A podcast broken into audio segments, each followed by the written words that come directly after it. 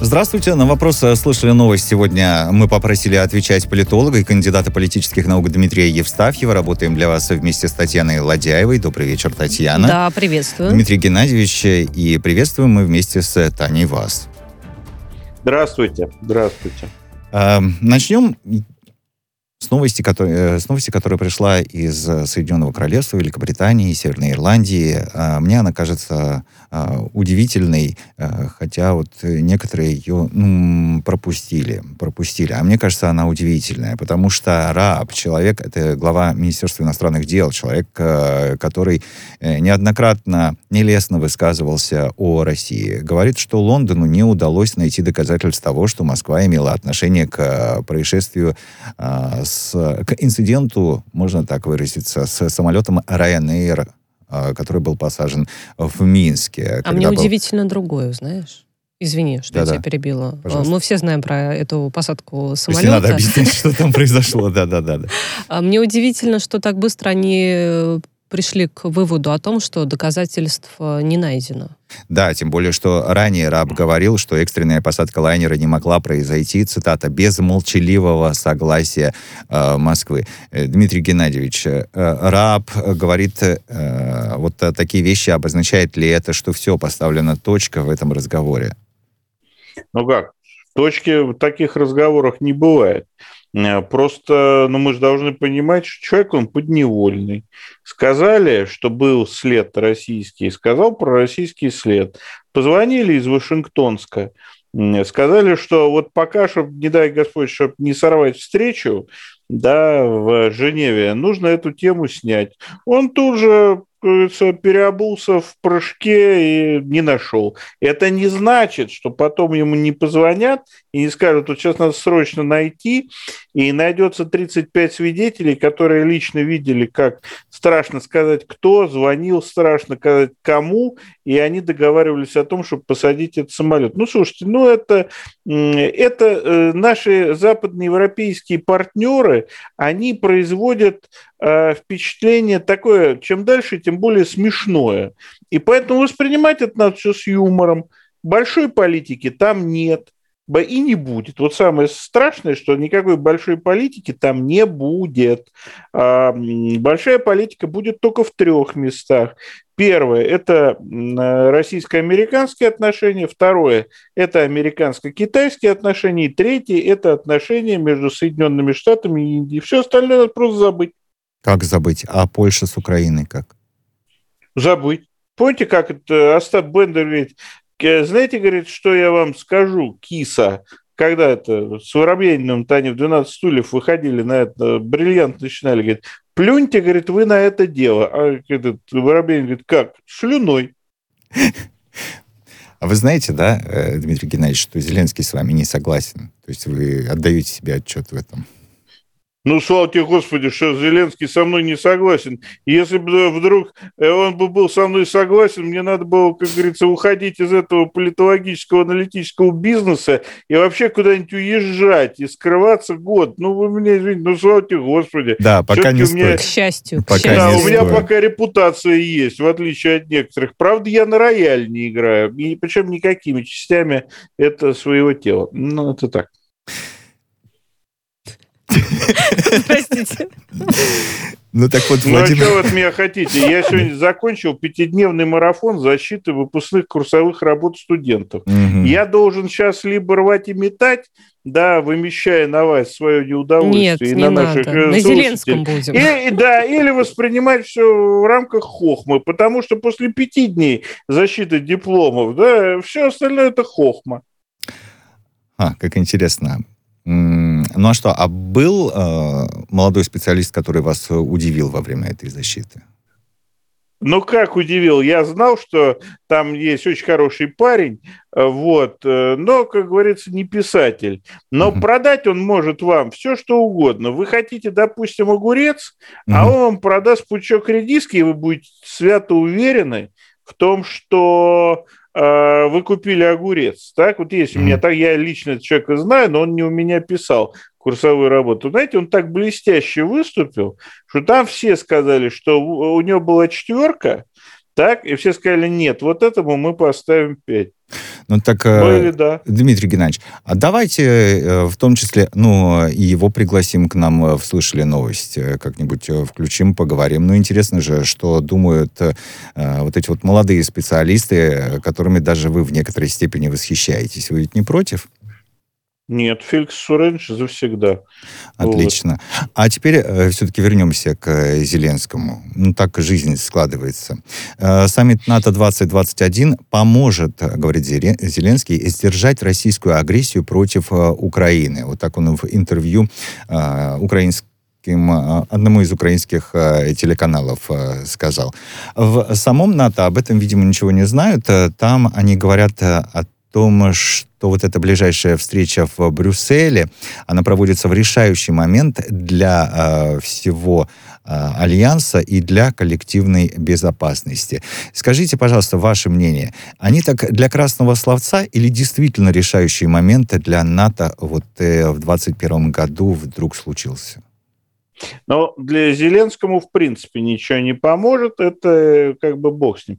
Но я, честно, я наблюдаю становление, если это можно так назвать, э, украинской государственности 92 года, и я вам могу сказать, что этих решающих моментов уже был штук 30 и поворотных, и ключевых, и, так сказать, э, «Прощай, Россия, до свидания», говорили они тоже раз 20. А, понимаете, для государственности, которая ходит по кругу, на каждом круге, теряя то промышленность, то территории, то людей. Вот следующим этапом для Украины будет потеря сельского хозяйства. Поверьте мне. Да, там уже, между прочим, если посмотреть по ценам, там по некоторые товары на Украине цены выше, чем в Москве. Вы это можете представить? Я не могу. Для меня это немыслимо. А почему да? так происходит? Э, потому что они вдруг начали землю продавать. Э, говорят, э, что якобы э, только гражданам Украины, конечно же. Ну, всем же понятно, что сейчас э, да, скупят конечно. те, кому надо. Слушайте, ну вот вы сами ответили на этот вопрос. Но второй момент. Но если все уехали собирать э, клубнику в Польшу, ну кто ж пахать-то будет? Ну кто пахать будет? Они не могут внятно ответить, сколько вообще-то у них сейчас, вот, ну конкретно сейчас население живет, да? А вы знаете, что в 91 году прогнозы были на середину э, 90-х годов, что Украинская ССР население будет больше 60 миллионов человек. Если сейчас 35, я очень удивлюсь. Вот. Mm-hmm. Поэтому ну, э, очередной решающий момент. Действительно, вот в чем вы правы, должен сказать. Товарищ Байден, э, наш, так сказать, Джо, он сделал пилюлю для украинцев очень горький. Поэтому сейчас, так сказать, э, разного рода доброходы, засветившиеся в украинском кейсе, будут ее делать немножко послаще, вот. Э, поэтому ну, на Украине ничего не происходит. Это движение по кругу, пока не найдется силы, которая, так сказать, пойдет на какую-то, так сказать, модель, сценарий, я бы даже сказал, утилизации того, что там осталось. Но пока это не хочет делать никто, потому что, э, как это на Украине, дурных немає. Дурных брать на себя эту вот бремя нет ни Польша, ни ФРГ, ни мы, ни Румыния, никто, ни, ни, ни Белоруссия, я вам еще больше скажу, не хочет брать на себя бремя социально-экономической модернизации бывшей Украинской ССР. Все, точка. А дальше про НАТО можно разговаривать до морковки на возоговение. Дмитрий Геннадьевич, по поводу отношения Зеленского к России и так называемой российской агрессии, это все понятно, все это много раз мы слышали. А ведь э, сегодня начинается саммит э, Большой Семерки, и повестка э, дня одного из, это поведение, безобразное, я бы сказала, поведение России и Китая. То есть это официальный пресс-релиз. Э, как вы оцениваете э, встречу э, глав государств ну, которая будет длиться с сегодняшнего дня по 13 июня, и в том числе касательно их обсуждения поведения России? Я никак это не оцениваю. Вот. Ну, а, знаете, что, а что они там рассмотрят вот, про это они, наше безобразное ну, поведение? Послушайте, приехал барин, Барин, правда, уже успел заблудиться на завтраке в кафешке и не знал, куда идти. Это кадр, конечно, фантастический, если это не фейк, так? То, в общем, конечно, как говорится, Хьюстон, у нас проблемы. Так? Но хохма-то в другом. Вот вы посмотрите, я сейчас вопрос задам дурацкий. А куда восьмерка делась? Вы знаете? Кто сейчас единственный член восьмерки? Россия. Поэтому, когда они говорят, мы вернем Россию в семерку, не, они, они же, когда они нас исключили, выяснилось, что исключить нас нельзя. Так, э, вот. И они из восьмерки вышли. И мы сейчас там единственный член. И вообще бы я, между прочим, подумал бы, для того, чтобы, ну вот у них своя семерка, а мы сделаем свою восьмерку. Да? Россия, Китай, Вон, ну, Белоруссия пока рано. Ну так ну, а так БРИКС далее. же есть, э, Дмитрий Геннадьевич. БРИКС это, не, БРИКС это другое. БРИКС это вообще очень сложная история. Она хорошая в перспективе история, но дюже сложная. Потому что БРИКС это вообще как бы с точки это БРИКС это вообще э, идея это хорошая, это идея финансово-инвестиционного объединения. А вот обсуждать политические глобальные проблемы, да, Вполне возможно, можно сделать свою восьмерку и проводить саммиты параллельно, а потом встречаться э, президенту России и президенту США и представлять две восьмерки, вернее, семерку и восьмерку, и говорить, а у нас такая повестка, а у нас такая. Байден-то что хочет-то? Он хочет приехать в Женеву э, как бы представителем цивилизованного мира, предполагая, что президент России туда э, приедет как президент страны-изгоя, а если бы мы так вот приехали, э, президент цивилизованного мира и президент как бы не цивилизованного мира.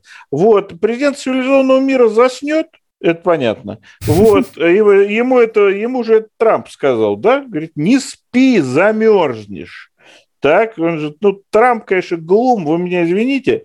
Я вот э, Америкой занимаюсь с середины 80-х годов, я за ней наблюдаю, Ближним Востоком и Америкой.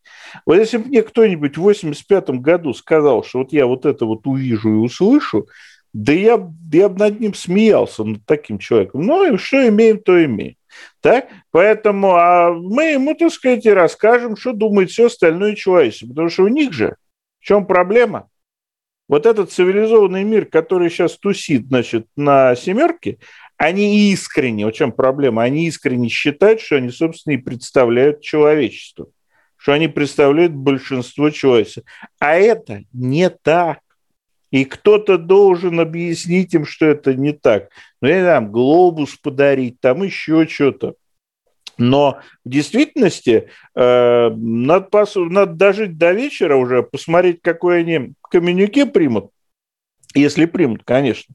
А они это потом они будут это по почте согласовывать, как уж пару раз бывало. Да? Но вообще приехал барин, Барин сейчас рассказывает, э, как он будет э, восстанавливать единство западного мира. Это, конечно, интересно, честное. Но есть нюанс отношение к глобальным проблемам это имеет очень маленькое. А тогда объясните мне, пожалуйста, а, по поводу единства западного мира. Вот э, вы ведь э, слышали, что Байден э, в Белый дом пригласил на 15 июля Меркель. А, Псаки сказала об этом, как мы без Джен Псаки, без ее заявлений.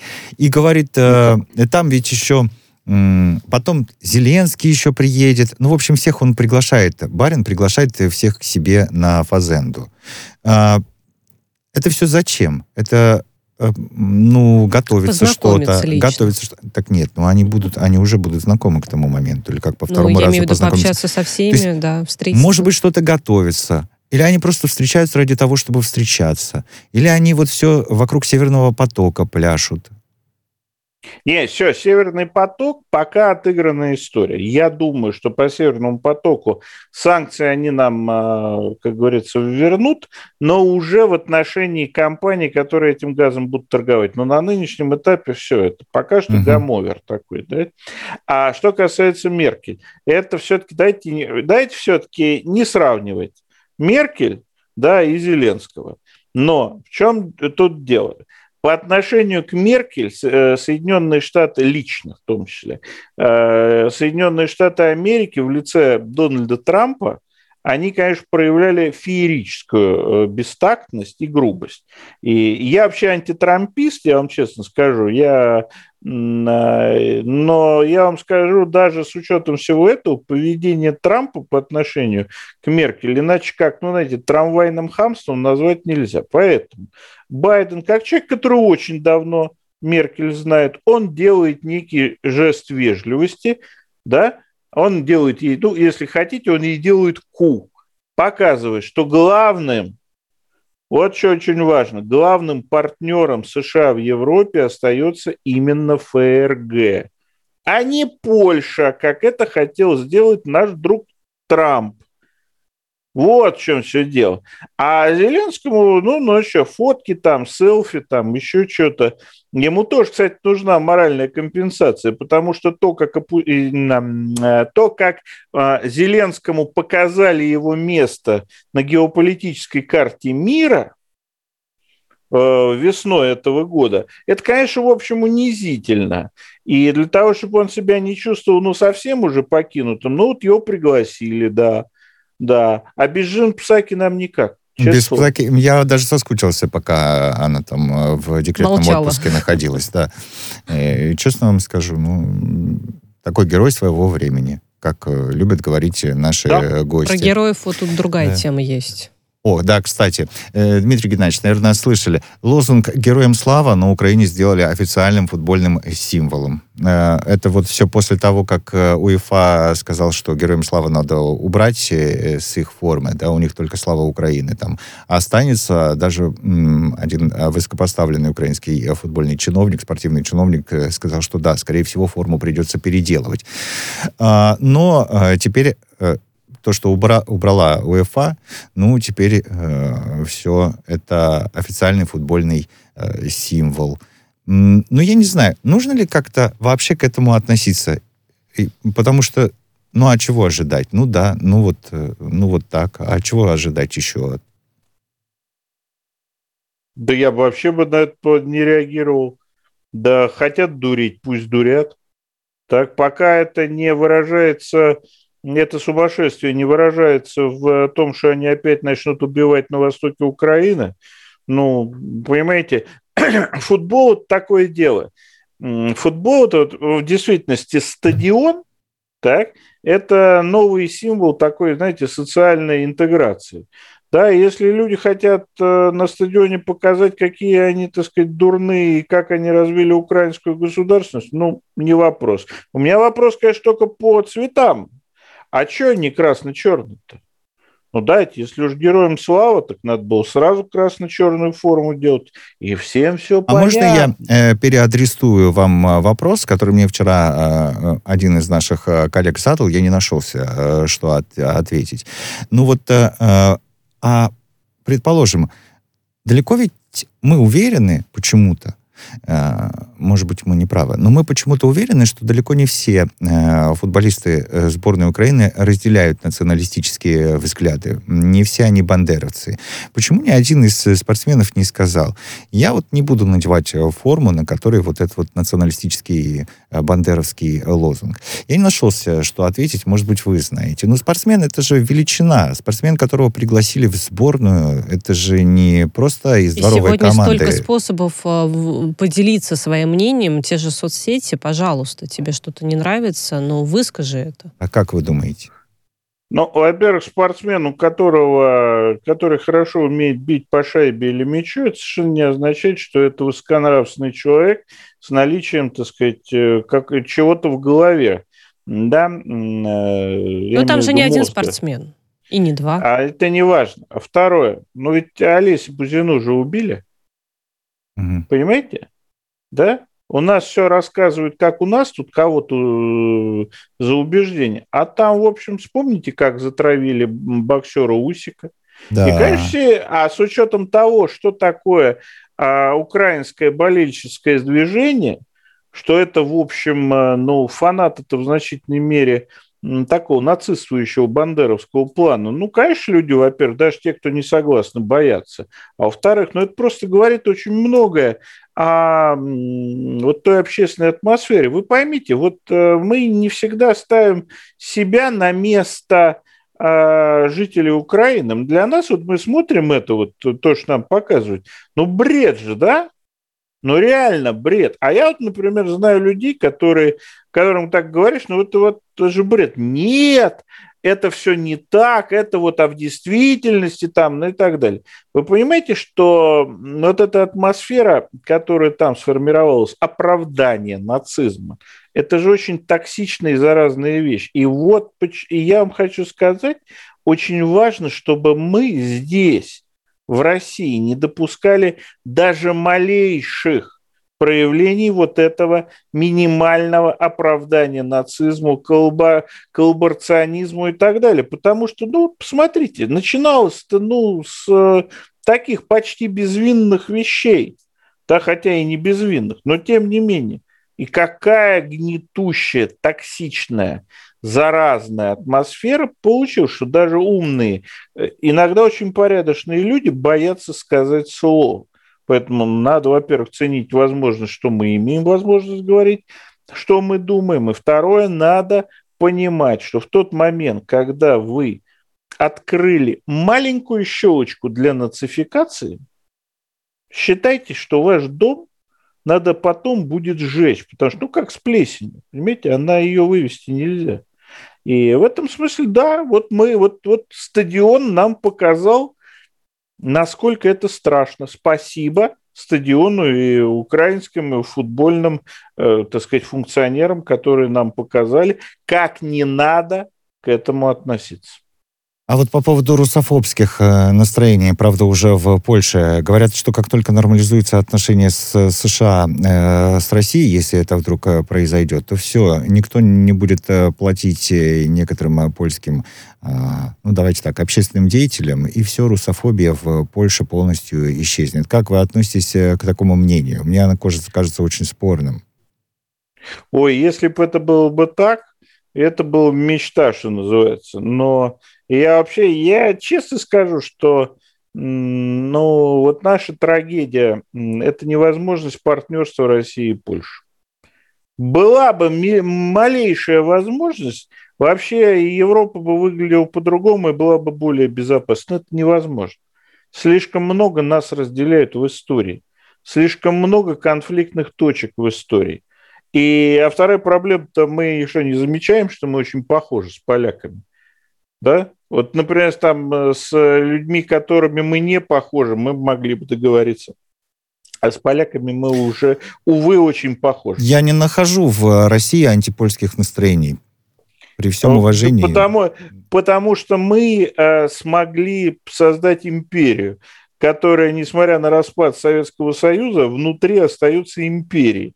Да? А они все создавали от можа до можа, да, с э, помощью Иосифа Виссарионовича Сталина, естественно, как мы все это помним, да.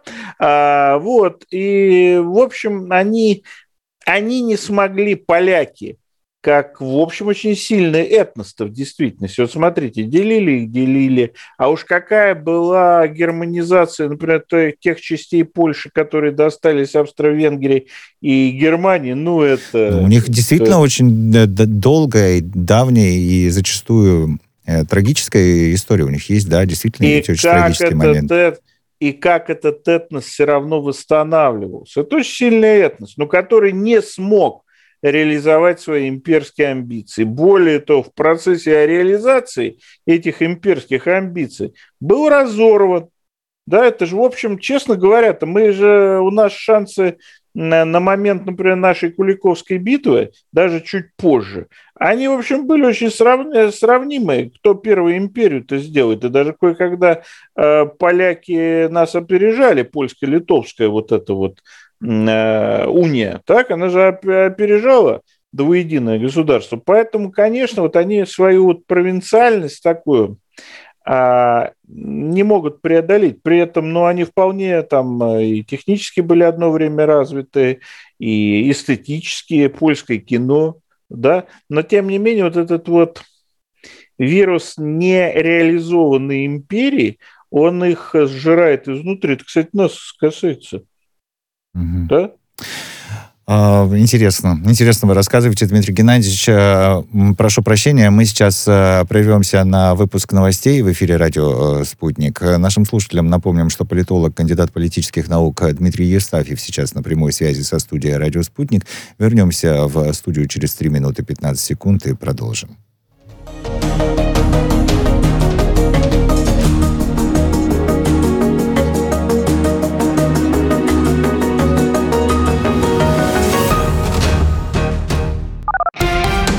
Радио «Спутник». Новости. В студии Ольга Дубровина. Здравствуйте. Российский лидер Владимир Путин проведет саммит с американским коллегой Джо Байденом по той причине, что того требуют плохие отношения между двумя странами. Об этом заявил СМИ пресс-секретарь президента России Дмитрий Песков. По его словам, э, Кремль не ожидает, что после встречи президентов они проведут совместную пресс-конференцию. Однако Владимир Путин готов выступить перед прессой как совместно с американским коллегой, так и отдельно, добавил пресс-секретарь. Встреча Владимира Путина с Джо Байденом состоится в Женеве 16 июня. Американский телеканал NBC News 14 июня покажет интервью с президентом России Владимиром Путиным, которое э, он дал в преддверии саммита с американским коллегой. Превью покажут вечером 11 июня. Кир Симмонс встретился с российским лидером в Москве для эксклюзивного интервью в формате один на один, сообщается на сайте телеканала. Интервью Путина NBC News станет первым разговором российского лидера с американским СМИ с июля 2018 года. Президент России Владимир Путин подписал закон, которым вводится наказание за распространение данных силовиков и их близких, полученных с использованием служебного положения. Штраф за это составит до 200 тысяч рублей. Также нарушителям грозит ограничение свободы на срок до двух лет. Документ опубликован на официальном интернет-портале правовой информации. Партию российской вакцины от коронавируса «Спутник Ви» доставили в Зимбабве. Церемония передачи прошла при участии президента страны Эмерсона Мнангагвы, сообщило российское посольство в Хараре. Поставка препарата обеспечена силами совместного предприятия «Алроса Зимбабве». Мнангагва на церемонии выразил глубокую признательность России за поддержку в борьбе с пандемией. Власти Нидерландов, ранее отказавшиеся прививать молодых людей вакцины от коронавируса Янсен, разрешили ее использование с 21 июня, сообщает пресс-служба правительства. Как отмечается, препарат безопасный и эффективный с практическим преимуществом, заключающимся в том, что одной дозы достаточно для полной вакцинации. С 21 июня в стране будет доступно примерно 75 тысяч доз этих вакцин. Мировые цены на нефть ускорили рост, как свидетельствуют данные торгов. Цена августовских фьючерсов на смесь Brent растет на 0,74%, превысив 73 доллара за баррель впервые более чем за два года. Стоимость июльских фьючерсов на WTI превысила 71 доллар. Россиянка Эрика Андреева вышла в финал открытого чемпионата Франции по теннису среди юниорок. В полуфинале она обыграла соотечественницу Ольгу Селихметьеву и в финале сразится с чешкой Линдой Носковой. Следующий выпуск новостей на радио «Спутник» менее чем через полчаса.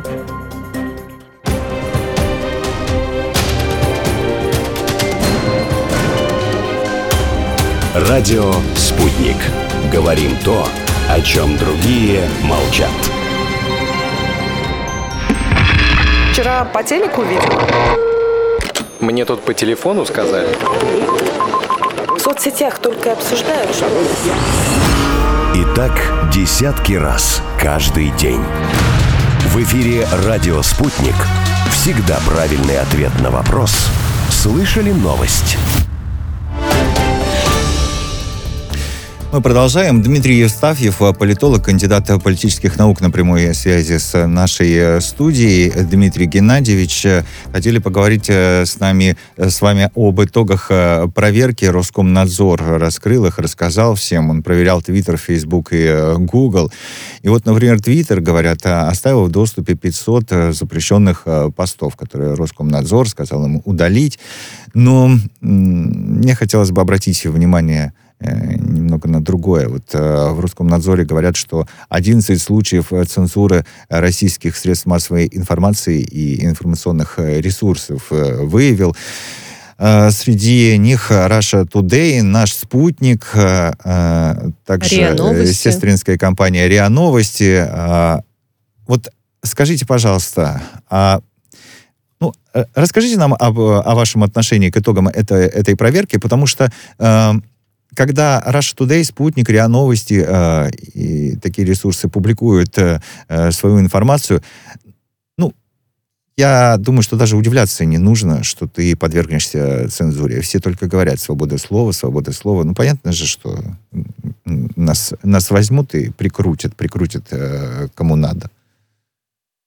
Но э, поскольку я сам был жертвой цензуры со стороны глобальных вот этих вот коммуникационных компаний, снесли архив э, Ньюсфронта, там у меня было несколько таких выступлений, а там просто все снесли, и вот даже теперь их и не посмотришь, так? Вот, я вам могу сказать так. А правил в, поскольку еще занимаюсь профессиональным информационным обществом, э, правил э, в информационном, нынешнем информационном пространстве нет. Вопрос заключается, причем их нет вообще. Их нет ни для кого. Их нет ни для американцев, ни для кого. Идет борьба без правил. Вот сейчас то, что, кстати, то, что делает э, Роскомнадзор, в действительности это довольно важная вещь. Потому что сейчас в действительности идет борьба не за то, чтобы вас не банили, и не за то, чтобы они удаляли а, там какие-то экстремистские там твиты и так далее. Здесь идет вопрос о том, кто будет определять правила игры в глобальном информационном обществе, когда они наконец начнут восстанавливаться. Да? Либо это будут корпорации, которые, а, которые объявят информационное общество пространством без э, государственного суверенитета, либо это будут соответствующие государства, которые возьмут на себя регулирование национальных сегментов. А мы понимаем, что это будет разное информационное общество. И цена вот этой разницы, оно будет, как говорится, поделено на администри... не то что администрируемые, а именно в правовом плане на национальные сегменты, или, она, а, или оно останется под контролем глобальных сетевых коммуникационных групп. А мы понимаем, что это пара триллионов в год денег. Мы понимаем, что, например, китайцы, индийцы, кстати, мы, мы сейчас берем, да, вот наши все регулирующие органы и говорят вот этим большим дядям, которые сами же и привели ситуацию к тому, что правил в информационном обществе нет.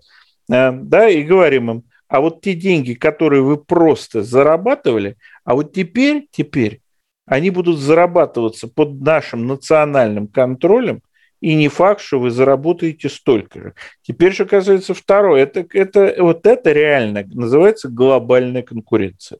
Мгм. А теперь по второй части вашего вопроса.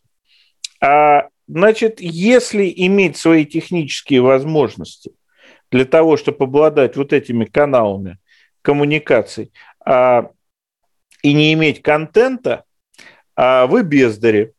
А если иметь контент э, и не иметь собственных технических возможностей, вы безрукие. Мы к кому? Мы к умным или к красивым? Что ж мне разорваться?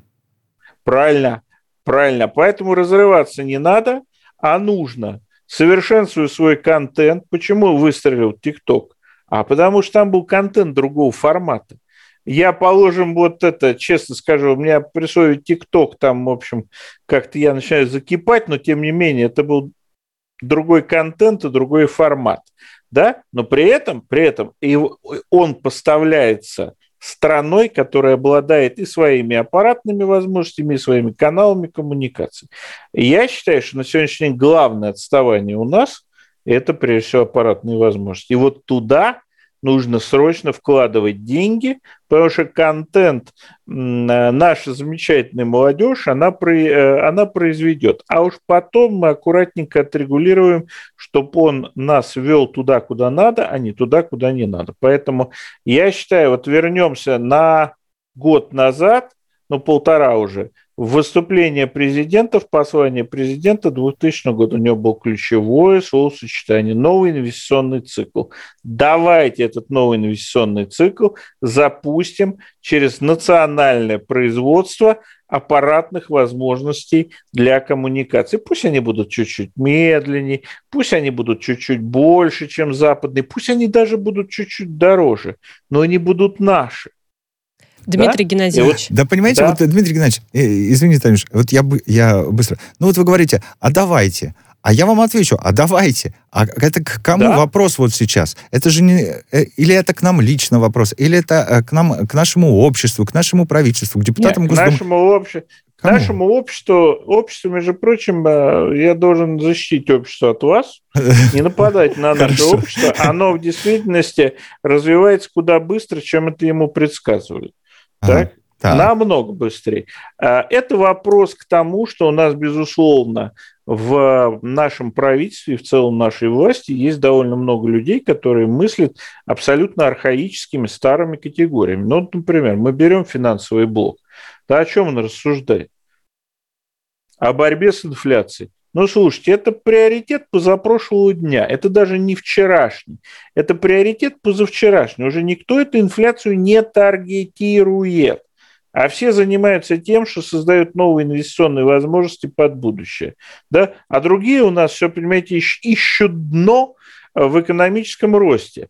Да? Куда бы нам еще упасть?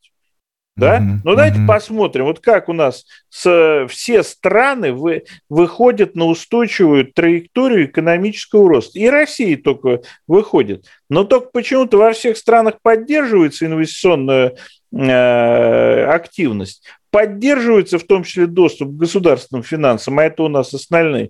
А мы делаем так, чтобы у нас восстановилось инвестиционное кладбище – вот, образца конца 2019 года, когда известные деятели правительства загнали страну в глубочайшую экономическую стагнацию с перспективами очень глубокого системного кризиса, из которой с большим трудом нынешнему премьеру удалось ее вынуть. А есть еще один э, системный кризис, э, на мой взгляд. Вы меня поправьте, если это не так. Депутаты в Татарстане говорят, что надо поднять э, возраст, э, когда можно выдавать оружие э, населению, э, с 18 до 21 года. Понятно, что это все после трагедии э, в э, Казани. В и это же не школе. первая трагедия, стоит отметить, да. в принципе. И, и, вот, и инициатива давно такая обсуждается. Но это что, не системный кризис? Ну, поднимите вы до 21 года. Ну, а и кто что? нас а что? защитит при этом от того, что люди с неуравновешенной психикой, какими-то своими идеями все равно пойдут, ну, не 18, так 21 год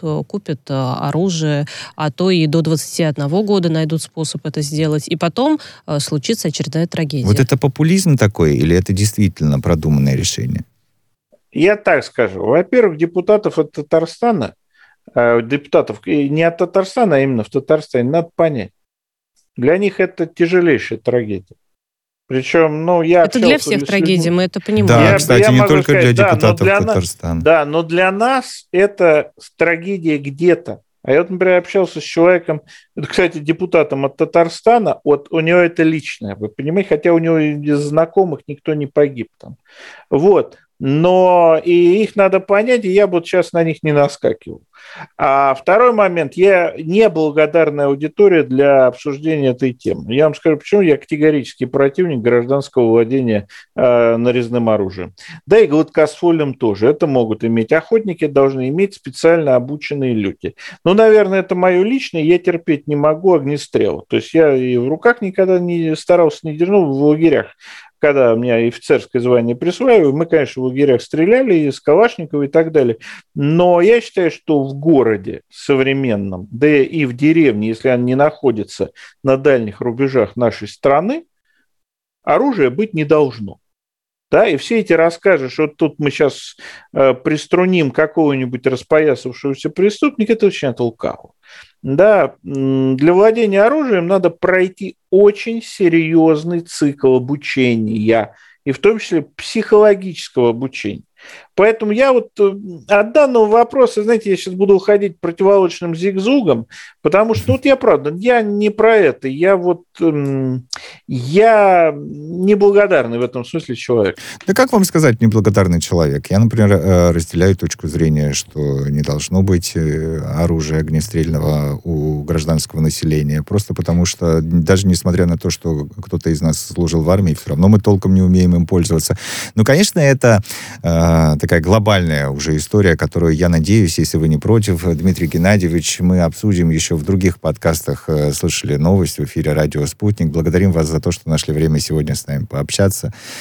Дмитрий Евстафьев, э, политолог, кандидат политических наук, был с нами на прямой связи. Этот эфир э, подкаста «Слышали новость» мы провели для вас вместе с Татьяной Ладяевой. Татьяна, благодарю вас. И Евгений Майструк. А, точно.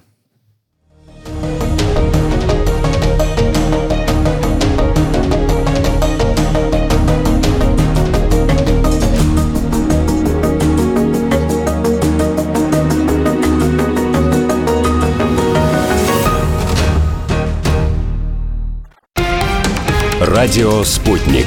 Новости. В студии Ольга Дубровина. Здравствуйте. Российский лидер Владимир Путин проведет саммит с американским коллегой Джо Байденом по той причине, что того требуют плохие отношения между двумя странами.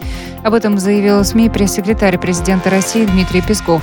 По его словам, э, Кремль не ожидает, что после встречи президентов они проведут совместную пресс-конференцию.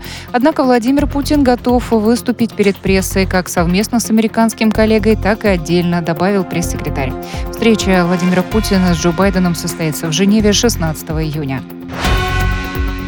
Американский телеканал NBC News 14 июня покажет интервью с президентом России Владимиром Путиным, которое э, он дал в преддверии саммита с американским коллегой. Превью покажут вечером 11 июня. Кир Симмонс встретился с российским лидером в Москве для эксклюзивного интервью в формате один на один, сообщается на сайте телеканала. Интервью Путина NBC News станет первым разговором российского лидера с американским СМИ с июля 2018 года.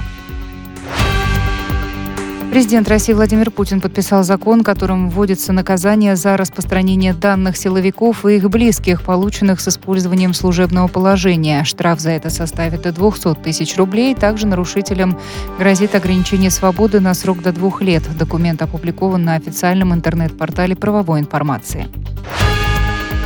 Партию российской вакцины от коронавируса «Спутник Ви» доставили в Зимбабве. Церемония передачи прошла при участии президента страны Эмерсона Мнангагвы, сообщило российское посольство в Хараре. Поставка препарата обеспечена силами совместного предприятия «Алроса Зимбабве».